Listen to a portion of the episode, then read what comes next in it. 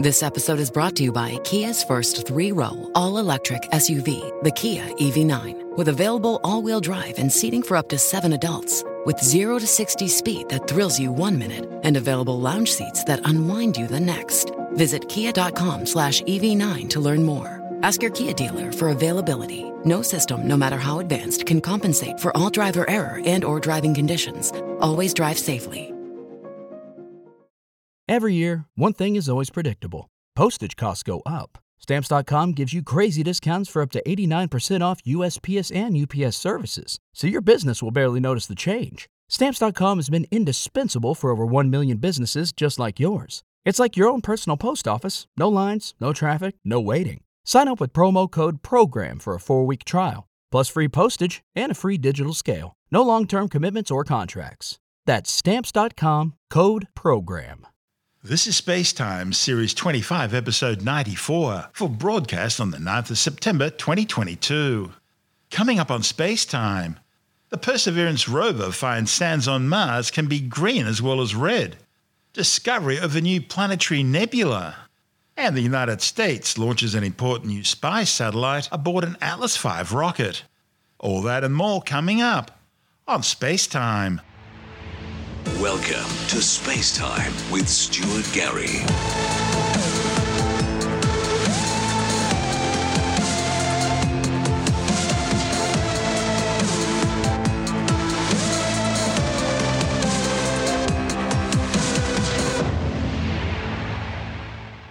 The accepted view of Mars is red rocks and craters as far as the eye can see. And that's pretty much what scientists expected when NASA's Mars Perseverance rover landed in Jezero Crater a year and a half ago. Scientists selected the Jezero Crater landing site primarily because of its history as a lake and the location of what should be a rich river delta full of sediment. The area was part of a rich river system back when Mars was a warm, wet world with liquid water, air, and a magnetic field. But what Perseverance discovered once it reached the ground was something quite different from what scientists expected.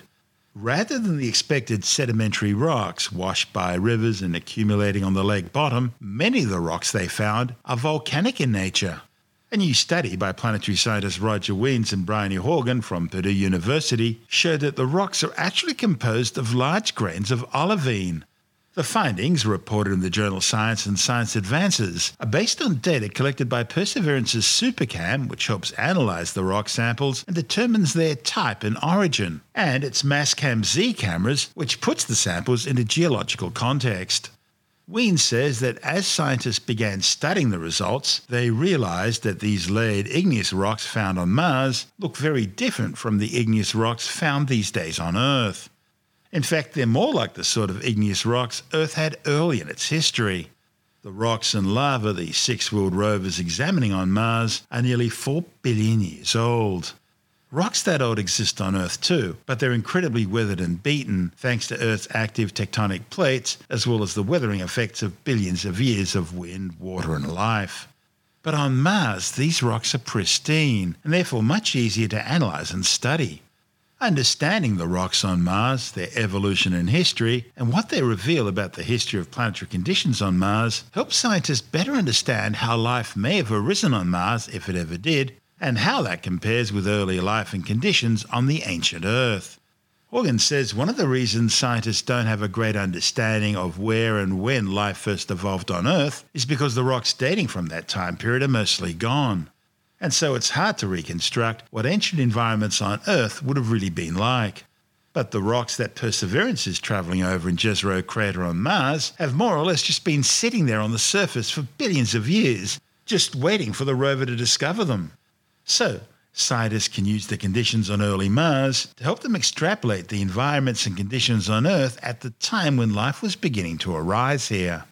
Understanding how and under what conditions life began on Earth will help scientists know where to look on other planets and moons, as well as leading to a deeper understanding of biological processes here on Earth. The search for life is one of Perseverance's main goals, and one of the reasons it landed in Jezero Crater in the first place. Discovering the potential for habitable environments in something as uninhabitable as Jezero Crater's aged lava flows raises hopes for scientists of what lies in the sedimentary rocks the mission is now beginning to examine. We'll keep you informed. This is Space Time. Still to come, astronomers discover a large evolved planetary nebula 4,500 light years away in the Messier 37 open star cluster. And a United Launch Alliance Atlas V Centaur rocket has successfully placed a new American early warning spy satellite into orbit. All that and more still to come on Space Time.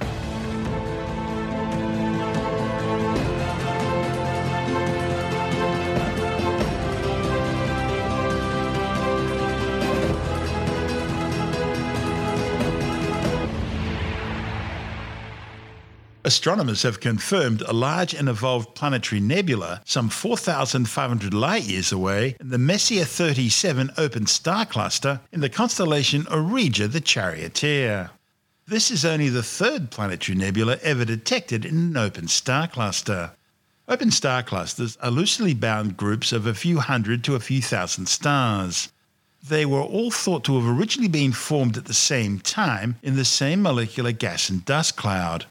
Open star clusters are thought to generally only survive for a few hundred million years before all the stars in the cluster drift off on their own. However, some of the more massive open clusters have survived for a few billion years. The new findings, reported on the pre-press physics website arXiv.org, are based on measurements of the radial velocities and proper motions of the central white dwarf associated with this planetary nebula, which is consistent with the motion of the overall M37 star cluster. M37 has a radius of about 10 to 13 light years, with around 1500 solar masses, and it contains at least 500 identifiable stars. As for the planetary nebula, well, it's bipolar, indicating a dust ring existed around the progenitor star before it died and became a white dwarf. The nebula has a radius of about 5.2 light years and is thought to be around 78,000 years old. This is space time. Still to come. A United Launch Alliance Atlas V Centaur rocket successfully places a new American early warning spy satellite into orbit. And later on September Skywatch, we examine the September equinox, the constellations Capricorn and Aquarius, and the Aurigids and Epsilon Perseids meteor showers, which will dominate the night skies of September. All that and more still to come on Space Time.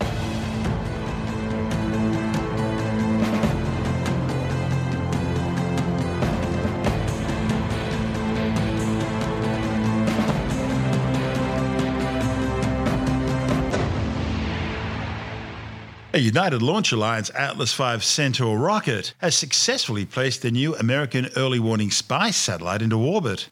The space based infrared system Geosynchronous Earth Orbit or SBIRS Geo 6 spacecraft will monitor the launch and flight paths of enemy rockets and missiles for the United States military. The mission blasted off from Space Launch Complex 41 at the Cape Canaveral Space Force Base in Florida. It's one of the last missions to be launched by the current Atlas V rocket, which will eventually be replaced by the United Launch Alliance's new Vulcan Centaur rocket. The SBIRS Geo 6 joins five other similar satellites, completing a ballistic missile tracking constellation in geostationary orbit 35,700 kilometres above the Earth. Built by Lockheed Martin, the 4,500 kilogram spacecraft uses the company's LM 2100 combat platform and is equipped with enhanced electronics, maneuverability, and surveillance capabilities. These surveillance satellites work by using high resolution infrared cameras to detect the telltale heat signatures of rocket exhausts. The earlier you can detect these exhausts and the more accurately you can follow them as they lift off into the atmosphere and beyond, the better you can determine where they're eventually going to come down, thereby providing more warning time. This is space time.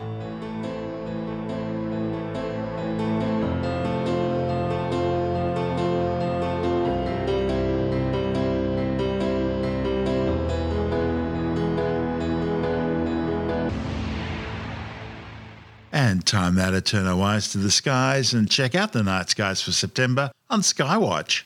September was the seventh month of the year in the old Roman calendar, which had just 10 months. That's before the addition of January and February. That 10 month year is still reflected today in the name September or Septem being Latin for seven, October or Octo meaning eight, November or Novem nine, and December or Deci meaning ten. It really wasn't until the Gregorian calendar that January the 1st marked the start of the new year, but in the beginning it was mostly only Catholic countries that adopted it. Protestant nations only gradually moved across, with the British, for example, not adopting the reformed calendar until 1752. Prior to that date, the British Empire and its American colonies still celebrated the New Year on March the 25th, marking the Feast of the Annunciation and Easter. The earliest recordings of a New Year celebration are believed to have taken place in Mesopotamia around 2000 BCE, around the time of the Northern Hemisphere vernal equinox in mid March. A variety of other dates tied to the seasons are also used by various ancient cultures. The Egyptians, Phoenicians, and Persians began their new year off with the fall equinox, and the Greeks celebrated it on the winter solstice. While the Jewish New Year, or Rosh Hashanah, the festival of trumpets, occurs in September, where it marks the beginning of the Northern Hemisphere cycle of sowing, growth, and harvest and apparently the creation of Adam and Eve, according to the Jewish Bible, the Old Testament. The September equinox will take place at 11:03 in the morning of Friday, September the 23rd, Australian Eastern Standard Time. That's 21:03 in the evening of Thursday, September the 22nd, US Eastern Daylight Time, and 1:03 in the morning on Friday, September 23rd, Greenwich Mean Time. The day marks the point in Earth's orbit around the Sun when the planet's rotational axial tilt means the Sun will appear to rise exactly due east to someone standing on the equator. It means almost equal hours of darkness and light. In fact, the word equinox is derived from the Latin, meaning equinus or equal, and nox meaning night. It all comes about because Earth's rotational axis is tilted at an angle of around 23.4 degrees in relation to the ecliptic the plane created by Earth's orbit around the Sun. And Earth's axial tilt is pointed to the same direction in the sky, regardless of Earth's orbital position around the Sun. So, on other days of the year, either the northern or southern hemisphere are tilted more towards the Sun. But on the two equinoxes, around March the 21st and September 23rd, the tilt of Earth's axis is directly perpendicular to the Sun's rays. For those in the northern hemisphere, it means the start of fall or autumn, while those of us south of the equator are moving into spring. Now, it's also worth noting that on geological timescales, the solstices and equinoxes change because of a process called precession, which causes Earth's spinning axis to wobble like the axle of a spinning top. The rate of precession is only about half a degree per century, so people don't notice it on human timescales. But because the direction of Earth's axis of rotation determines at which point in Earth's orbit the seasons occur, precession will cause a particular season to occur at a slightly different time from year to year over a 21,000 year cycle. Of course, as well as precession, the Earth's orbit itself is also subjected to small changes called perturbations. That's because Earth's orbit's an ellipse, and so there's a slow change in its orientation, which gradually shifts the point of perihelion, Earth's closest orbital position to the Sun. Now, these two effects, the precession of the axis of rotation and the change in the orbit's orientation, work together to shift the seasons with respect to perihelion. And because we use a calendar year that's aligned to the occurrence of the seasons, the date of perihelion will gradually regress through this 21,000 year cycle, unless we compensate for it. Okay, let's start our tour of the September night skies by looking towards the east and the constellation of Capricornus, the goat. The name comes from the ancient Greek tale about the demon Typhon emerging from a fissure in the earth and attacking Zeus, the king of gods, during a banquet. The sudden appearance of Typhon scared Pan, the flute playing goat boy, who tried to escape by turning into a fish and swimming away. However, he realized his cowardice before completing the transformation, and so distracted the demon by playing his flute instead. And this gave Zeus enough time to use a thunderbolt from the heavens to frighten Typhon away. Because of his actions, both cowardly and brave, Zeus placed Pan in the sky forevermore still in his half goat, half fish guise. The brightest star in Capricornus is Delta Capricorni, also known as Deneb Algedi, or the tail of the goat. It's a near neighbour, located just 39 light years away. A light year is about 10 trillion kilometres, the distance a photon can travel in a year at the speed of light, which is about 300,000 kilometres per second in a vacuum and the ultimate speed limit across the universe. Deneb Algedi is a spectral type A white beta Lyrae variable eclipsing binary. It's comprised of two stars closely orbiting each other. Now, astronomers describe stars in terms of spectral types, a classification system based on temperature and characteristics. The hottest, most massive, and most luminous stars are known as spectral type O blue stars. They're followed by spectral type B blue white stars, then spectral type A white stars, spectral type F whitish yellow stars, spectral type G yellow stars. That's where our sun fits in. Then there's spectral type K orange stars and the coolest and least massive stars are known as spectral type M red dwarf stars. Each spectral classification can also be subdivided using a numeric digit to represent temperature, with 0 being the hottest and 9 the coolest, and a Roman numeral to represent luminosity. Now put all that together, and our Sun is officially classified as a spectral type G2V or G25 yellow dwarf star. Also included in the stellar classification system are spectral types LT and Y, which are assigned to failed stars known as brown dwarfs, some of which were born as spectral type M red dwarf stars, but became brown dwarfs after losing some of their mass. Brown dwarfs fit into a category between the largest planets, which are about 13 times the mass of Jupiter, and the smallest spectral type M red dwarf stars, which are usually about 75 to 80 times the mass of Jupiter, or about 0.08 solar masses. As we mentioned earlier, Deneb Algedi is a beta Lyrae variable eclipsing binary system. It's made up of two stars closely orbiting each other. The total brightness of the system changes because the two component stars periodically pass in front of each other as seen from Earth, thereby blocking out the light from the other star in the system. The two component stars of Beta Lyrae systems are usually massive giants or supergiants, so close to each other that their shapes are heavily distorted by their mutual gravitational forces. This gives each of the stars in the system an ellipsoidal shape with extensive mass flows from one component to the other.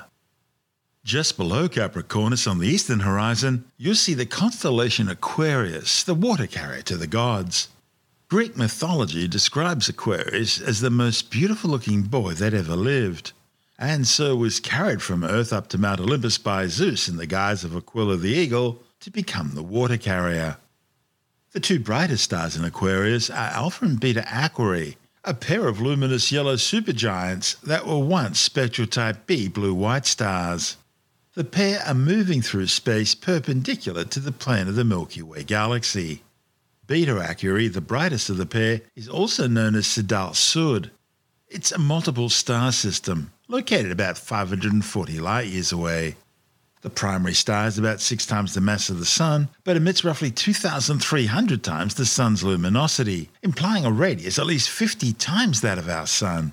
Beta Aquarii appears to have at least two faint companion stars, but you'll need a decent sized telescope to see them.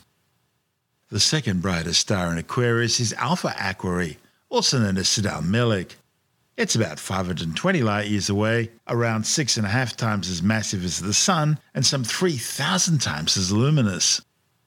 Next, we move to the southern constellation of Piscis Austrinus, the southern fish. The brightest star in the constellation is Fomalhaut, the mouth of the southern fish, and the 18th brightest star in the night sky. Interestingly, thousands of years ago, it was used to mark the position of the winter solstice, the sun's most southerly position as seen from the northern hemisphere. But the precession of the equinoxes, which we talked about earlier, has now moved the northern winter solstice to its new position in December. Located only 25 light years away, Fomalhaut is a spectral type A white yellow star about twice the mass of the Sun and around 16 times as luminous. It's also a really young star, only about 400 million years old. By comparison, our own star, the Sun, is some 4.6 billion years of age. Fomalhaut exhibits an excess of infrared radiation, indicating that it's surrounded by a circumstellar disk. It's also part of a triple star system, together with a spectral type K orange dwarf star TW Piscis Austrini and a spectral type M red dwarf star LP 876 10. Turning to the north now, there you'll see the constellation Pegasus, the winged horse of Greek mythology. Pegasus is the one who delivered Medusa's head to Polydectes, after which he travelled to Mount Olympus in order to become the bearer of thunder and lightning bolts for Zeus. The brightest star in Pegasus is the orange supergiant Epsilon Pegasi, which marks the horse's muzzle. Almost 12 times the mass of the Sun, it's blurted out to a spectral type K supergiant nearing the end of its life. Astronomers are still debating as to whether it will end its days as a core collapse supernova or a rare neon oxygen white dwarf. Also in the north is the constellation Cygnus the Swan, which lies on the plane of the Milky Way galaxy. Cygnus contains the star Deneb, one of the brightest stars in the night sky and one of the corners of the Summer Triangle. It's also home to the giant Cygnus OB2 stellar association, which includes one of the largest known stars in the universe, NML Cygni, a red hypergiant, about 1,183 times the radius and 50 times the mass of our Sun.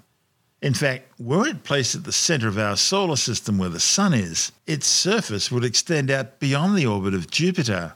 It's so big it contains a volume approximately 1.6 billion times that of the Sun. NML Cygni is located about 5,300 light years away. Now, Cygnus is also home to Cygnus X1, a powerful galactic X ray source which became the first widely accepted black hole.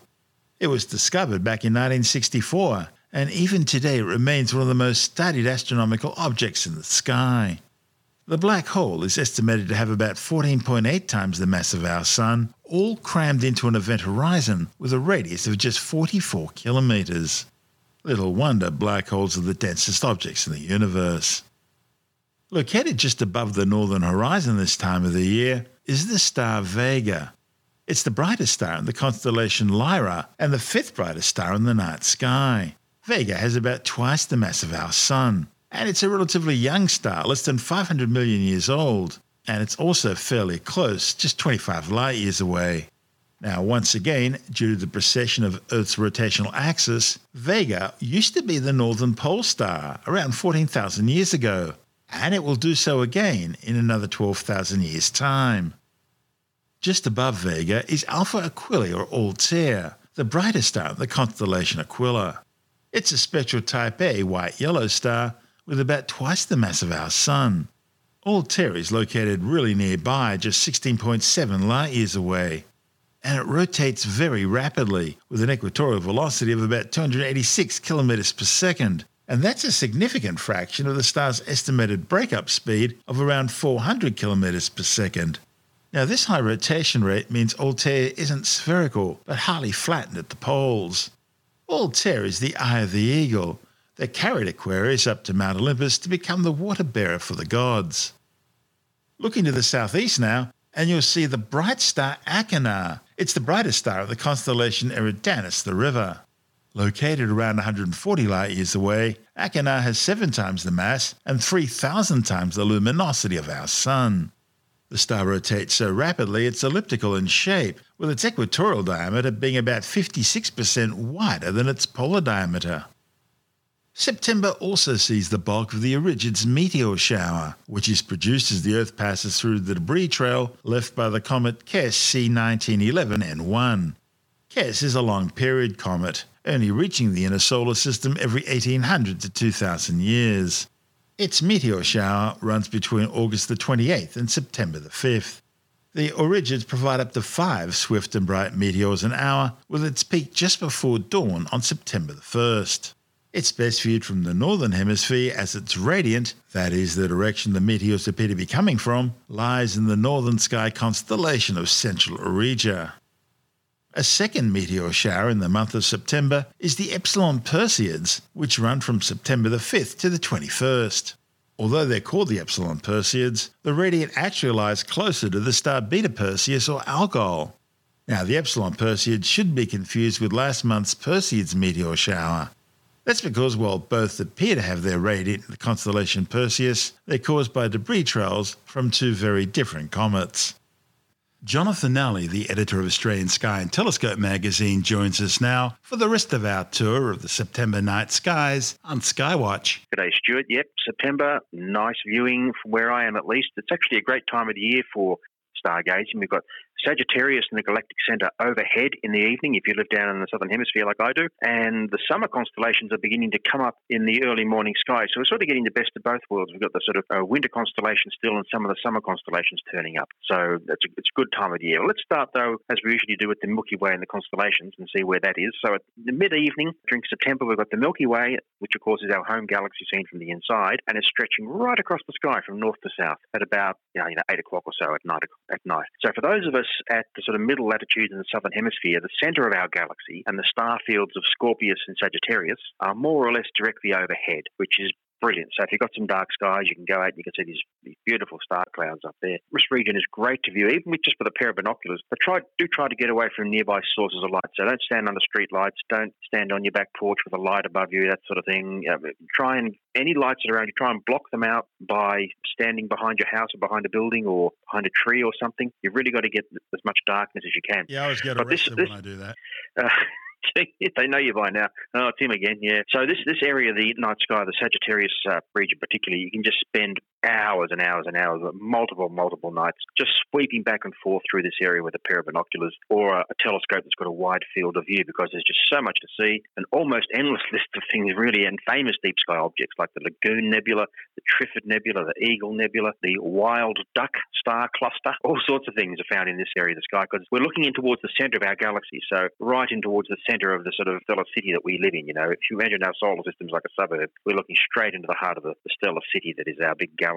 So, brilliant time of year to see that if you live in the southern latitudes. Way down south, we've got the Southern Cross. It's lying on its right hand side, and the two pointer stars above it, Alpha and Beta Centauri. Now, if you have really dark skies and you've let your eyes adapt to the dark, you'll see that just next to the Southern Cross, there's this big dark patch in the Milky Way. This is actually a huge cloud of, of dust and gas that's floating in space called the coal sack. They call it the coal sack because it's just this inky black nothing that seems to be there. And initially, uh, you might think, oh, that's a, like a big hole that we're looking through the Milky Way to whatever's beyond. But no, it's just a big cloud of uh, gas and dust that's blocking the stars that are behind it. It's, it's uh, opaque to the light from the stars behind. There are a few stars in front of it, but it, it looks really, really good. And particularly if you, if you can really get out in the countryside where you don't have any lights at all and you've let your eyes adapt to the dark for um, 20, 30 minutes or so. And you look up and you see the Milky Way. It's just full of these dark areas all the way through it. And in fact, it's interesting that a lot of cultures formed constellations by a sort of join the dot affair with bright stars, or some other cultures, including some indigenous Australian cultures, instead chose to look at the dark patches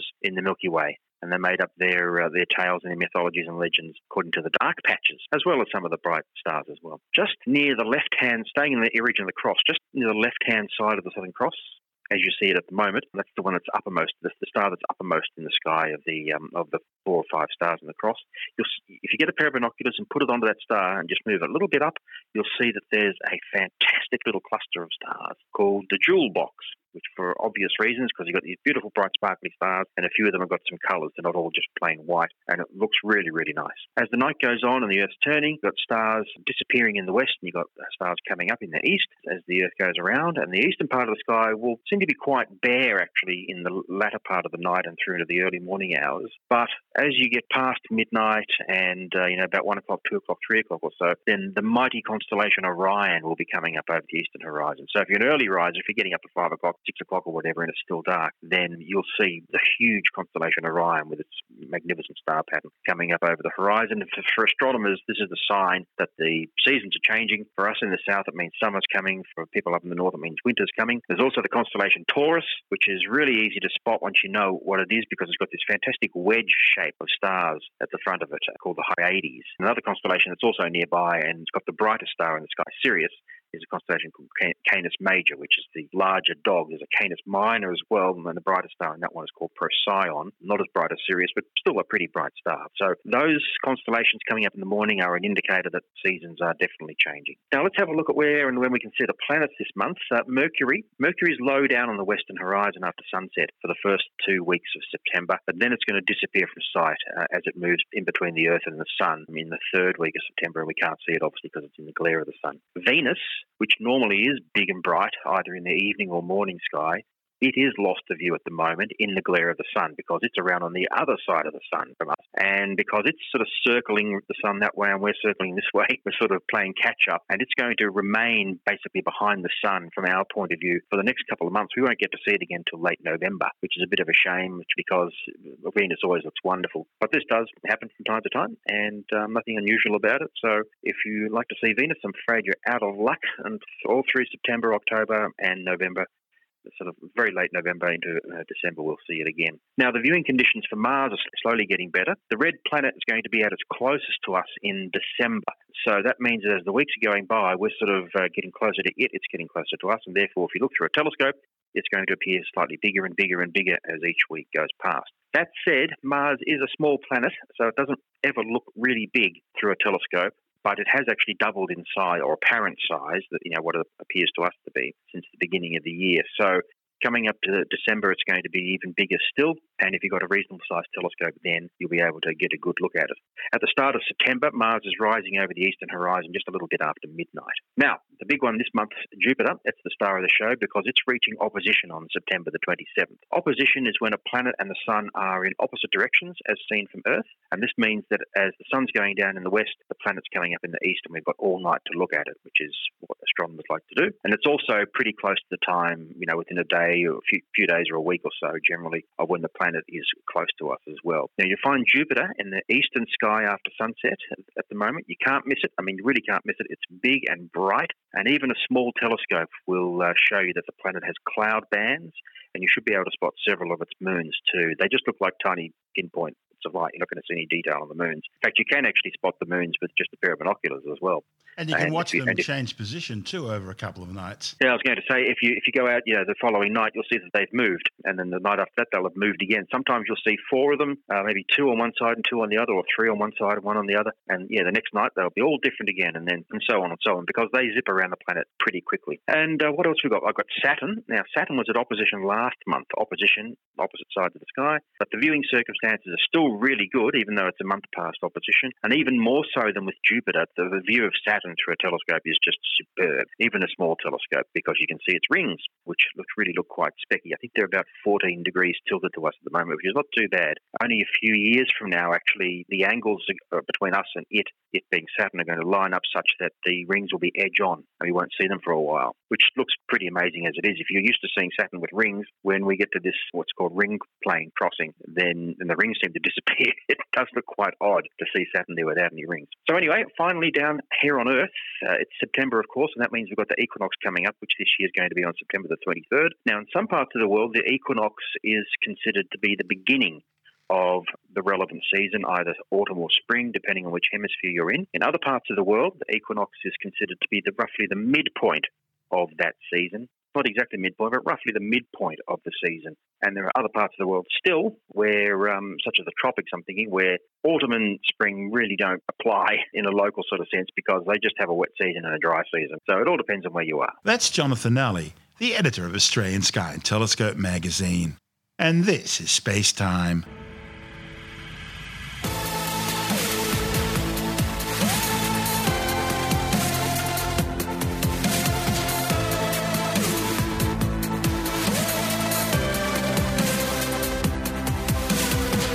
That's the show for now. Spacetime is available every Monday, Wednesday, and Friday through Apple Podcasts, iTunes, Stitcher, Google Podcast, Pocket Casts, Spotify, Acast, Amazon Music, Bitesz.com, SoundCloud, YouTube, your favorite podcast download provider, and from spacetimewithstuartgary.com. Spacetime's also broadcast through the National Science Foundation on Science Zone Radio and on both iHeartRadio and TuneIn Radio and you can help to support our show by visiting the Spacetime store for a range of promotional merchandising goodies.